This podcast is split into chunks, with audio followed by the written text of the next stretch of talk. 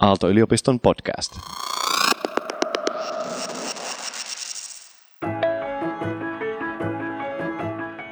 Veera, kun sä pari vuotta sitten pidit vaatteiden ostolakon tai tauon, niin siis vaikuttiko se niin kuin miten sun vaatesuhteeseen? No kyllä mä luulen. Mä olin siis vuoden ostamatta vaatteita ja sitten musta tuntuu, että sen jälkeen vaatteiden materiaaleista on ainakin tullut mulle ihan älyttömän paljon entistä tärkeämpiä. Nyt ehkä siksi, että kun piti silloin vuoden aikana turvautua paljon niin vanhoihin vaatteisiin, niin sitten kiinnitti huomiota siihen, että kuinka hyvin erilaiset materiaalit kestää, kuinka hyvältä ne näyttää vähän pidemmänkin ajan jälkeen. Niin, että ei voinut tehdä sitä, että jos joku asia niin kuin rupesi nuhjaantumaan tai muuta, niin ei voinut mennä kauppaan ja hankkia uutta vaan tilalle. Niin, et eihän nyt vuodessa tietenkään niin vaatteet nuhjannut, mutta totta kai kun, sit, kun oli ostolakossa, niin sitten katto niitä myös jollain erilaisella tavalla. Sen vuoden jälkeenkin oli vaikea palata vaatteiden ostossa siihen entiseen tapaan ja alkoi ostaa vaatteita aika paljon harvemmin. Niin sitten nytkin materiaalit on mulle tosi paljon tärkeämpiä kuin aikaisemmin. Et sitä kiinnittää huomiota siihen, miten hyvin ne kestää, miltä ne tuntuu, kuinka ekologisesti ne on valmistettu. Että siitä materiaalista on melkein tullut vähän niin kuin se vaate itsessään tai yksi niistä tärkeimmistä asioista, mitä siinä on. Niin, eli siinä on käynyt niin, että kun sä oot kerran huomannut sen asian, nyt niin kuin paluuta ei enää ole. Nimenomaan.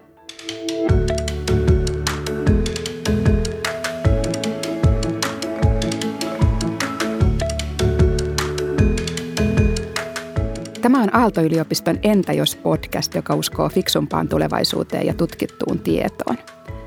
Me puhutaan tänään vaateteollisuudesta ja kysytään, että entäs jos vaateteollisuuden tulevaisuus löytyy suomalaisesta metsästä.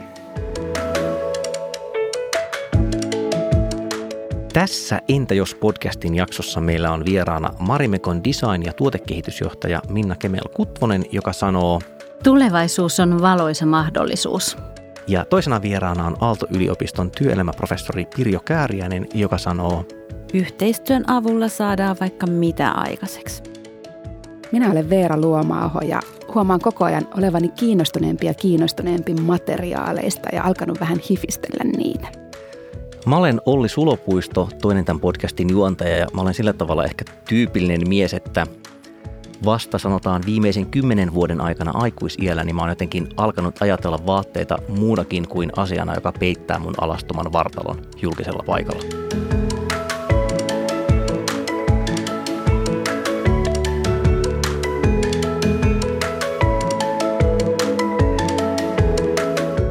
Tervetuloa Entä jos podcastiin Pirjo Kääriäinen ja Minna Kemel-Kutvonen.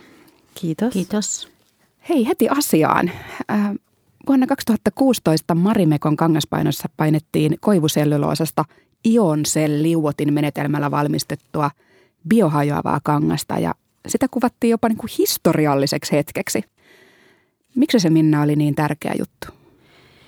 Joo, se, se oli tosi hieno asia, että me päästiin siinä prosessissa jo niin pitkälle, että päästiin testaamaan ja painamaan tota, Iosel-kangasta. Tässä me päästiin kokeilemaan eka kerran sitten kangasta, joka on, on pohjainen ja ollaan oltu tässä yhteistyössä yhdessä Aalto-yliopiston ja Helsingin yliopiston kanssa. Ja se oli niin kuin askel kohti tulevaisuutta, että jonakin päivänä toivottavasti päästään sitten valmistamaankin siitä tuotteita. Tämä Ihonsel menetelmä on tosissaan kehitetty Aalto-yliopiston ja Helsingin yliopiston yhteistyönä, niin haluaisitko sä, Pirjo, vaikka kertoa, että mitä se Ihonsel siis tarkkaan ottaen on? No Ionsel on tämmöinen uudenlainen menetelmä, jolla valmistetaan erilaisista materiaaleista, selluloosapohjaisista materiaaleista – korkealaatuista tekstiilikuitua. Ja tosiaan sinänsähän puusta esimerkiksi on valmistettu kuituja toista sataa vuotta, että monet tunnistaa viskoosin esimerkiksi. Mutta tämä prosessi, joka täällä nyt on kehitetty, niin on tämmöinen ympäristömyötäisempi kaikilta osin. Ei, ei käytetä mitään haitallisia kemikaaleja. Ja tämä liuotin just, mistä tämä on saanut nimensä myös, tämmöiset ioniset liuottimet, ne on tämmöisiä ympäristön kannalta ää, myrkyttömiä ja turvallisia käyttää näissä prosesseissa minkälaisia ongelmia siinä siis on lähdetty ratkomaan, kun sitä ionselli on kehitetty? Että onko se nimenomaan niiden kemikaalien vähentäminen vai? Joo, kemikaalien vähentäminen ja, ja ylipäänsä sen koko puidun valmistusprosessin yksinkertaistaminen ja lyhentäminen.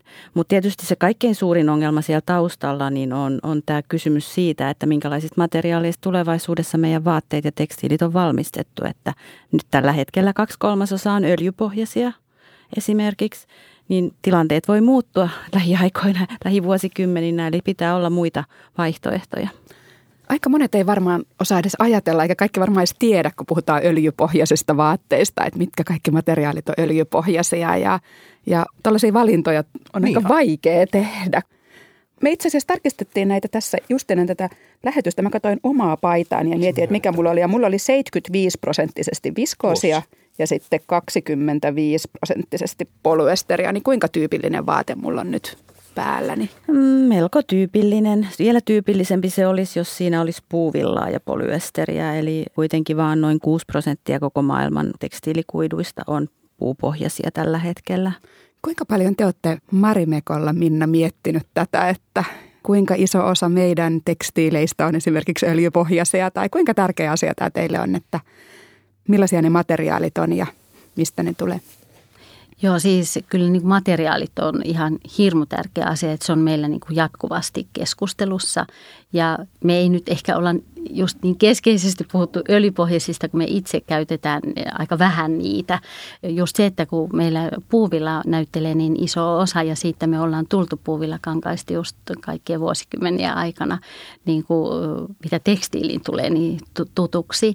Mutta siihen me niin kuin tiedetään se, että että tota, siihen liittyy niin kuin kaikenlaisia niin kuin seikkoja ja ongelmia. Sille pitää löytää tulevaisuudessa vaihtoehtoja. Ja sen takia me niin kuin aktiivisesti halutaan olla mukana niin kuin löytämässä puovilla rinnalle muitakin vaihtoehtoja, eh, joissa sitten mahdollisesti on just niitä kaikkia ominaisuuksia, mistä puuvilla on tullut meille niin läheiseksi ja tunnetuksi. Joo, voisi lisätä vielä tähän puuvilla-keskusteluun sen, että puuvilla on tosiaan, kun se on niin hyvä materiaali, niin kuin Minna tuossa mainitsi, niin meidän pitää myös miettiä, miten me saadaan se materiaali kiertämään. Kyllä. Eli nyt esimerkiksi tämä Ionsen-menetelmä on muitakin, mutta muun muassa tämä Ionsen-menetelmä on siihen erinomainen.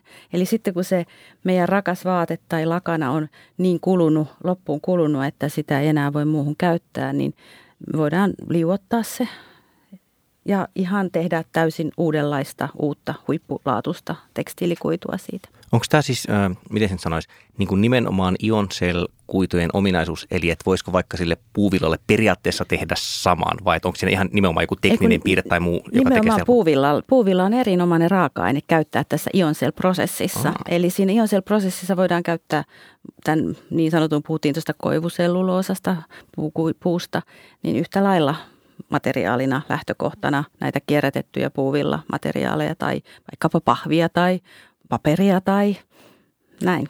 Kuinka isosta kysymyksestä me oikeastaan puhutaan nyt, että minkä kokoluokan asia tämä on, että olikin tosiaan just äsken viittasi tähän mun vaatelakkoon, tai ihmiset miettii syömistään tai matkustamistaan tai vaatteiden ostamistaan ja miettii erilaisia ratkaisuja niissä ja pitäisikö tässä toimia paremmin tai pitäisikö tehdä jotain uudenlaisia päätöksiä, niin kuinka ison luokan kysymys tämä vaateteollisuus ja tekstiiliteollisuus ja sen päästöt on, että kuinka paljon me voidaan vaikuttaa niillä ekologisemmilla materiaaleilla? No ylipäänsä me voidaan ja meidän pitää vaikuttaa tosi paljon, koska me puhutaan valitettavasti tämä meidän toimiala on yksi maailman saastuttavimmista ja eniten tällaisia ympäristöongelmia aiheuttavista. Ei pelkästään raaka-aineet, mutta tietysti myös erilaiset kemikaalit, mitä matkan varrella käytetään ja just nämä kierrättämisen ongelmat ja hukkaamisen tavallaan, että me ei edes käytetä niitä vaatteita. Niitä ei ikinä kukaan pistä päälleen iso osa. Ne myy, ei edes myydä, ne menee suoraan niin kuin jonnekin kaatopaikalle tai no Euroopassa nyt sitten polttoon tänä päivänä. Niin onhan se hirveätä hassaamista. Ja sitten kaikki muut niin kuin ongelmat, mitä tulee, eettiset ja e, muut kysymykset. Meillä on siis todella paljon tehtävää. Ää, aiemmin Ionselle ei ehkä ollut ihan suurelle yleisölle tuttu materiaali eikä kaikkien huulilla, mutta vuoden 2018 itsenäisyyspäivä taisi muuttaa asioita aika paljon ja, ja silloin Jenni Haukio pukeutui linnanjuhliin koivusta eli Ionsel-kuidusta valmistettuun iltapukuun ja tästä uutisoitiin kaikkialla laajasti. Kuinka merkittävä juttu tämä Jennin valinta oli Ionsellille? Joo, siis on valtava hieno asia, että, että Suomen ensimmäinen nainen pukeutuu suomalaiseen kuituun ja suomalaiseen innovaatio ylipäänsä. Että, että kyllähän niin kuin just tavallaan tämmöistä niin kuin suuren yleisön näkyvyyttä tarvitaan, että uudet asiat tulee ihmisten tietoisuuteen. Ja se luo sitä semmoista niin kuin luontaista kysyntää ja lisää ylipäänsä tietoisuutta, minkälaisia mahdollisuuksia on. Ja jolla voi myöskin niin kuin alkaa tarkastelemaan tota, vaikka omia vaatteita, että jaha, että mistä nämä asiat onkaan tehtyjä ja mitä, mitä mahdollisuuksia tulevaisuudessa meillä on. Mä oon ehkä esimerkki sit just itse siitä, joka on ollut median vaikutuksen alla, kun mun on ihan pakko Pirjo kysyä sulta just vielä pikkasen lisää, koska vaikka Ionsella on kiinnostava asia, niin linnanjuhlatkin on tosi kiinnostava asia. että siis kuinka paljon sä olit itse siis mukana tässä Jenni Haukion Ionsel puku projektissa, että millainen henkilökohtainen kokemus se sulle oli? No mä olin ihan alusta pitäen mukana ja vedin sitä projektia vähän niin kuin projektipäällikkönä. Eli miten pitkään sä jouduit pitämään sen salassa? No me pidettiin, se käynnistyi itse asiassa jo vähän käynnisteltiin 2017 vuoden alkupuolella ja sitten 2018 keväällä. Eli pari vuotta semmoista, että ei voi. Niin, ei tietenkään voi ja sitten tämä viimeinen vaihekin sitten, kun piti aina osa pitää vielä, vielä tietysti luottamuksellisena, niin – Olihan se ihan huikea tilaisuus ja todella hienoa, että pääsee olemaan mukana. Ja meitä oli iso tiimi siinä, että sekin on ihan niin kuin fantastista, että me voidaan niin kuin tuoda sitä monialaista osaamista oikeasti. Siis, että niin kuin niitä ihmisiä, jotka tekee sitä duunia siellä, niin, niin se oli kyllä ihan mahtava juttu. Mutta ilmeisesti tämä haipakka on jatkunut niiden juhlien jälkeenkin, että kansainvälinenkin kiinnostus tätä Jonsellia kohtaan en nyt tiedä onko räjähtänyt liian dramaattisesti sanottu, mutta kasvanut ainakin selvästi. On selvästi kasvanut, että se on jollain lailla varmaan nyt ylitti jonkin pisteen myös kansainvälisen median suuntaan, että, että on tullut kiinnostavia kyselyitä Euroopasta ja USAsta, Aasiasta. Niin, sille todella varmasti on syynsä, että tasavallan presidentin puoliso teki tällaisen valinnan. Niin kuinka tärkeä aihe tällainen ekologisempien suomalaisten kotimaisten materiaalien löytäminen ja kehittäminen ja tekstiilien kierrättäminen niin on suomalaiselle vaateteollisuudelle. Et ajatellaanko, että sillä on vientipotentiaalia kaupallisesti? Tota, ihan ehdottomasti se on siis tosi tärkeää ja kyllä itse näen niin kuin tosi vahvasti sen, että siinä meillä on, niin kuin, meillä on niin kuin todellakin tulevaisuuden potentiaali siinä. Että se, mikä on minusta niinku just tosi kiinnostavaa, niin on se, että miten niinku nämä eri teollisuuden alat, tekstiiliteollisuus, joka on monelta osin täältä meiltä niinku viime vuosikymmeninä niinku tota, sitä teollista osaamista ja toteutusta lähtenyt pois, niin tavallaan sitten se, että yhtäkkiä niin kuin nämä teollisuuden alat kohtaakin toisensa ja löytää uusia mahdollisuuksia. Ja jos me suomalaiset innovaattorit pystymme tuomaan jonkun innovaation, joka ratkaisee monta asiaa, niin, niin, niin kyllähän siellä on niin kuin ihan mieletön mahdollisuus. Itse asiassa tästä nyt heti punnahtaa mieleen, että mikä on sitten tavallaan suomalaisten, ja tässä mä ajattelen niin kuin sekä teollisuutta että tutkimuslaitoksia, mikä on niin kuin meidän suomalaisten kilpailuetu tai epäreilu kilpailuetu, eli, eli minkä takia niin kuin meillä olisi hyvät asemat tällaisessa tuotekehitys- ja sit valmistustyössä verrattuna niin kuin siihen, että jos joku ikään kuin päättäisi polkasta samantapaisen prosessin käyntiin jossain muualla puoli maailmaa, niin mitä meillä on puolellamme semmoisena, että päästään starttaamaan niin kuin jo sieltä etukaarteista tai mikä tämmöinen urheilumetafora tähän sopiskaa? Kyllä näitä prosesseja on tällä hetkellä ympäri maailmaa, että ei me toki olla ainoa täällä, mutta se mikä meillä on vahvuus, meillä on hirveän erinomaista osaamista, ihan perustutkimusosaamista. Ja toinen tietysti mikä meillä on hieno asia täällä, että jos me fiksulla tavalla tehdään yhteistyötä. Me ollaan kuitenkin mm. tämmöinen pieni ja melko matala hierarkinen yhteiskunta mm. ja me voidaan niin kuin keskustella ja miettiä yhdessä ja vetää samaan suuntaan sitä köyttä, niin se on hirveän iso mahdollisuus. Onko se siis esimerkiksi nyt sitten just Marimekon ja Aallon ja Helsingin yliopiston yhteistyössä, niin onko se nimenomaan ollut semmoista, että on ollut helppo aloittaa tavallaan, että ei ole valtavia formaaleja kynnyksiä ja muita, ja ihmiset tuntee toisensa jotenkin, niin kuin on helpompi aloittaa kokeilut, ei tarvitse olla miljoonaa leimattua paperia siellä pohjalla. Joo, t- tähän on pakko kyllä sanoa, että kyllä siellä on ollut aivan loistavia metsäteollisuuden edustajiakin. Että, oh, et, no, et, et, no shade on them, joo, kyllä, kyllä. Joo, ja, ja, ja tavallaan, että kyllä itse kun on saanut nyt useamman vuoden olla jo tässä tässä mukana, niin on, on kyllä äh, kokenut valtavan rikkaaksen niin kuin, tota, vuoropuhelu, mitä eri teollisuuden alat ja eri tota, tutkimuksen alueet, että tässä on monenlaisia tutkijoita mukana. Kuinka pitkällä siis tässä Ioncellin kaupallistamisessa itse asiassa nyt ollaan, että kun on lukenut just kaikkea, mitä siitä on valmistettu, että esimerkiksi Allu Mekko, mm. jonka Mari Mekko on esitellyt muotinäytöksessään jo muutamia vuosia sitten – on tehty Jonsel-menetelmällä, niin onko kyseessä yhä tämmöinen spesiaalijuttu, jota tehdään tämmöisiin tiettyihin tilanteisiin, joilla ikään kuin halutaan näyttää, että hei tässä on tulevaisuus ja tähän me halutaan panostaa ja tätä me halutaan viedä eteenpäin vai, vai pystyykö sitä jo skaalaamaan vähän isommin? Ei vielä pysty skaalaamaan Ei. isommin, eli mitä tällä hetkellä tapahtuu, niin on – noin vuoden päästä, puolentoista vuoden päästä on sitten jo vähän pidempi linja tai isompi, isompi linjasto varmaan tuolla Otaniemessä, missä pystytään sitten jo tekemään sellaisia määriä, että me päästään niin kokeilemaan tosiaan niitä käytännössä isompia mm, värjäämisiä ja kutomisia ja neulomisia ja langanvalmistuksia – mutta joo, että varmaan, että ne on sitten ihan kaupallinen, niin siinä saa nähdä. Siinä muutama vuosi varmaan menee vielä. Mutta nythän on Suomessa useita muita teknologioita vähän tähän aiheeseen liittyviä, joko jotka käyttää puukuitua tai jotka käyttää kierrätysmateriaaleja, jotka on, voi olla, että nopeamminkin jo sitten markkinoilla.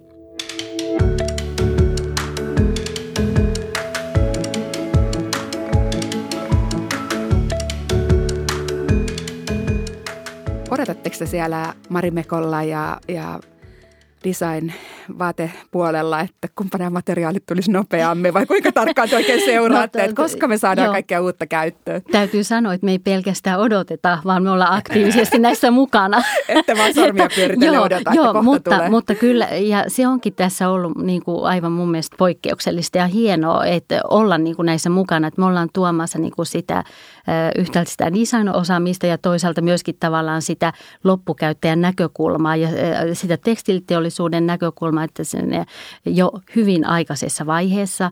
Ja tämä on ollutkin tosi miellyttävä havaita, miten tutkijatkin haluaa jo heti alussa tietää, että minkälaisia odotuksia näille asioille niin kuin tulee, jotta nämä mahdollisesti sitten jonakin päivänä voisi olla siellä teollisissa prosesseissa käytössä. Ja tavallaan just se, että, että vaikka ei olla vielä siellä tota, skaalattu, että oltaisiin päästy niin pitkälle, että sit se on jo teollisen mittakaavan skaalattava, niin tavallaan nämä kaikki protokokeilut, niin, niin nämä niin kuin, pohjaa siihen, että me pyritään koko ajan tekemään uusia testejä ja saada lisätietoa ja pystytään niin kuin valmistautumaan siihen, että ei odoteta, että materiaali on niin loppuun viety ja, ja jos skaalattu johonkin pisteeseen asti ja sitten vasta huomataan jotain, että ollaan aktiivisesti siinä koko ajan mukana. Onko tämä siis uudenlainen toimintatapa tavallaan niin kuin – teidän kaltaiselle firmalle siis, joka on siinä kohdassa tota, tuotantoputkea, kun on, että olette ikään kuin perinteisesti odotelleet, että joku tulee, niin kuin, että hei, tässä on uusi materiaali, että nyt sitä voi alkaa käyttää. Sitten olette niin kuin näin pitkällä etunojalla täällä TK-puolella. No siis joo, koska eihän ennen ole niin kuin näin lähellä tämmöisiä materiaaleja syntynyt. Että kyllähän me ollaan oltu niin kuin, tavallaan ö, kangastuottajien niin kuin armoilla, että, että me ollaan ostettu kangasta, mitä on ollut kaupan. Mutta nyt me ollaan itse aktiivisesti mukana siinä, kun uutta kuitua kehitetään, niin, niin se on uutta. Joo, mutta entä sitten ihmiset, kuluttajat, mm. ostajat, vaatteiden pitäjät, rakastajat? Onko ihmiset entistä kiinnostuneempia teidän mielestä materiaaleista ja niiden ympäristöystävällisyydestä? Että näkyykö se siellä teidän liikkeissä? Joo, kyllä, kyllä tota, niin kuin tuossa aiemmin mainitsin, että tuolla on kasvamassa tosi tiedostava sukupolvi, joka on entistä kiinnostuneempia siitä, että mistä heidän niin kuin, vaatteensa ja kaikki muutkin tuotteet on tehty ja, ja mihin ne sitten päätyy ja kuinka pystyvät itse omalta osaltaan sitten vaikuttamaan. Mutta että kyllä tämä niin kuin, tota, ihmiset on entistä tiedostavampia ja he kyllä odottaa, että, että myöskin niin kuin, yritykset ja brändit niin kuin tarjoavat uusia vaihtoehtoja. Onko ihmiset niin kuin tiedostavampia ihan ympäri maailmaa, että teillä on Marimekollakin ö, suuret markkinat Aasiassa päin ja Aasian megakaupungeissa. Onko siellä niin se ympäristöajattelu vielä nupullaan vai kysytäänkö sielläkin ihan yhtä lailla näiden materiaalien eettisyyden perään? No meidän on hyvä muistaa se just niin kuin Aasiaa ajatellen ja erityisesti vaikka Kiinaakin ajatellen, että, siinä, että siellä kehitys on valtavan nopeaa. Eli siinä vaiheessa, kun siellä o, tota, ollaan näiden niin kuin vastuullisuusasioiden äärellä, niin sitten se kehitys tapahtuu tosi nopeasti. Hmm. Mutta totta kai Eurooppa on, on etunojassa näissä asioissa, ylipäänsä kestävään kehitykseen liittyvissä asioissa, että, ja Skandinaavia vielä enemmän. Et verrattuna vaikka USAhan mm, esimerkiksi, niin, niin tilanne on toisen. Joka mm. paikassahan on ihmisiä, jotka on kiinnostuneet ja mm. tietää, mutta noin niin kuin laajemmassa mitassa. Niin. Onko se, niin kuin, me ollaan puhuttu nyt just tuosta materiaaleista ja niiden ympäristöystävällisyydestä ja ihmisten kiinnostuksesta – kuin sitä kohtaan, mutta tavallaan sama kysymys, mutta pikkasen niin kuin toisesta näkökulmasta, että kun musta ainakin tuntuu, että semmoinen niin kuin todella semmoinen materiaalihifistely ja materiaalien laadusta kiinnostuminen ja materiaalien muistakin ominaisuuksista kiinnostuminen on iso trendi, niin näkyykö sellainen ylipäätään semmoinen materiaalikiinnostus?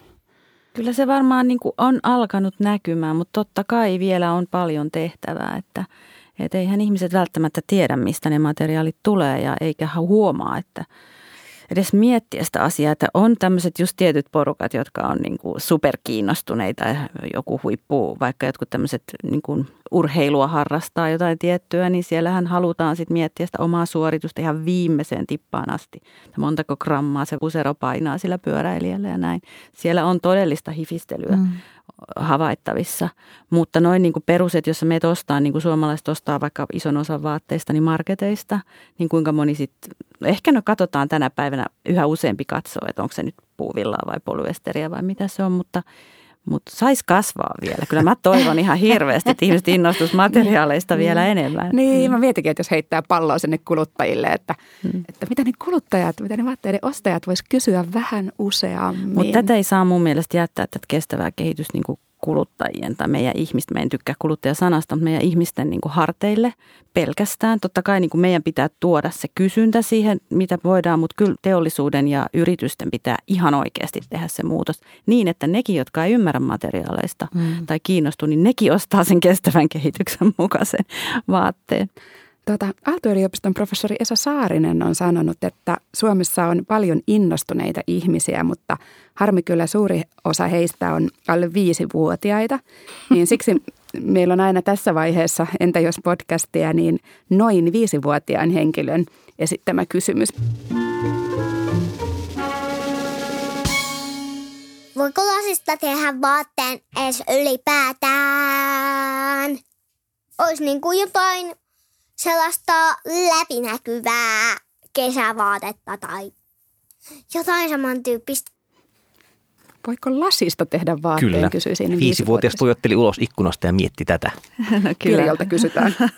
Tokihan lasista voisi tehdä vaatteen ja itse asiassa jonkin verran tehdään tänä päivänä lasikuitu. Voi olla tuttu teillekin, eli lasikuituahan kutomalla kudotaan esimerkiksi vaikka vene saattaa olla lasikuidusta tehty tai näin, niin ne on periaatteessa kudottuja kankaat, jossa materiaalina on lasi. Mutta, mutta se, että niitä ihminen käyttäisi, että mä luulen, että tällä hetkellä olisikohan – ehkä jossain ihan äh, armeijan tai tämmöisen pelastuslaitoksen äh, vaatteissa saattaisi olla – mutta yleensä niitä käytetään muihin vähän teknisempiin tarkoituksiin kuin vaatteiksi. Ja ne ei ole muuten läpinäkyviä. Niin mä just kysyä, että mä tämä läpinäkyvyys oli tästä tämä niinku ajava kysymys, että mistä saataisiin läpinäkyvä kesävaate? No se voisi saada vaikka puusta, koska siitä voisi valmistaa asetaattia tämmöistä, ja siitä se asetaatti saattaisi olla läpinäkyvää. Mielenkiintoista.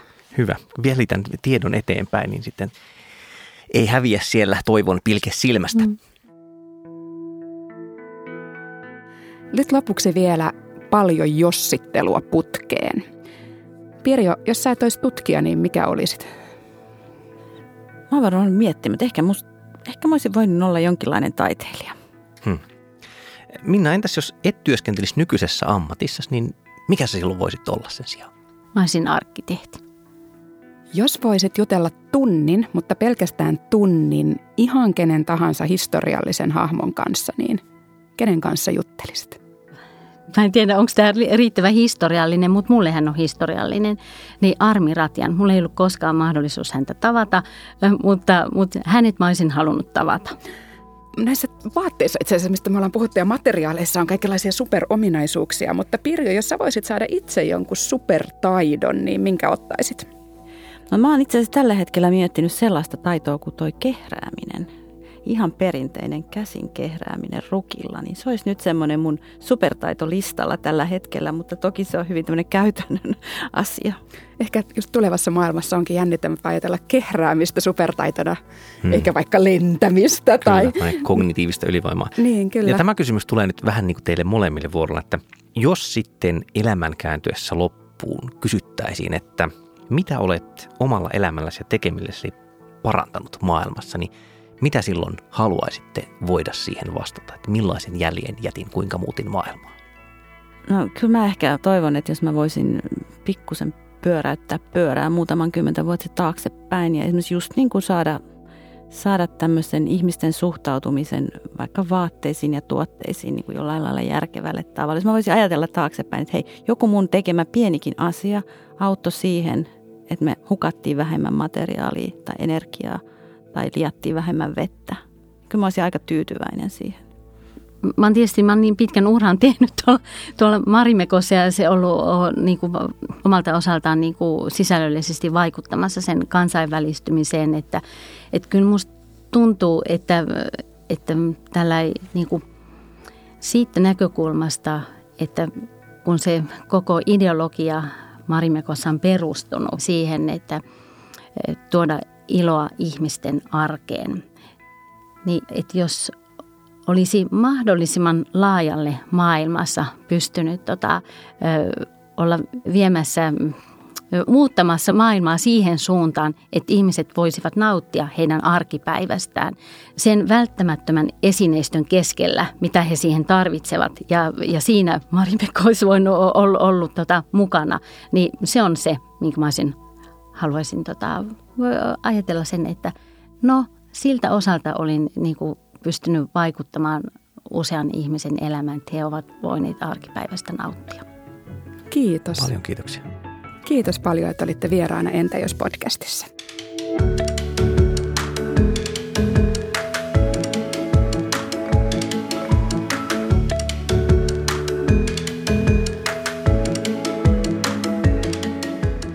Kuuntelit Aalto-yliopiston Entä jos podcastia. Löydät sen ja paljon lisätietoa osoitteesta whatif.aalto.fi. Ja mikäli et ole vielä tilannut sarjaa, niin käy ihmeessä etsimässä meidät Apple Podcasteista, Spotifysta, kaikista muistakin podcast-sovelluksista. Kiitos ja kuulemiin.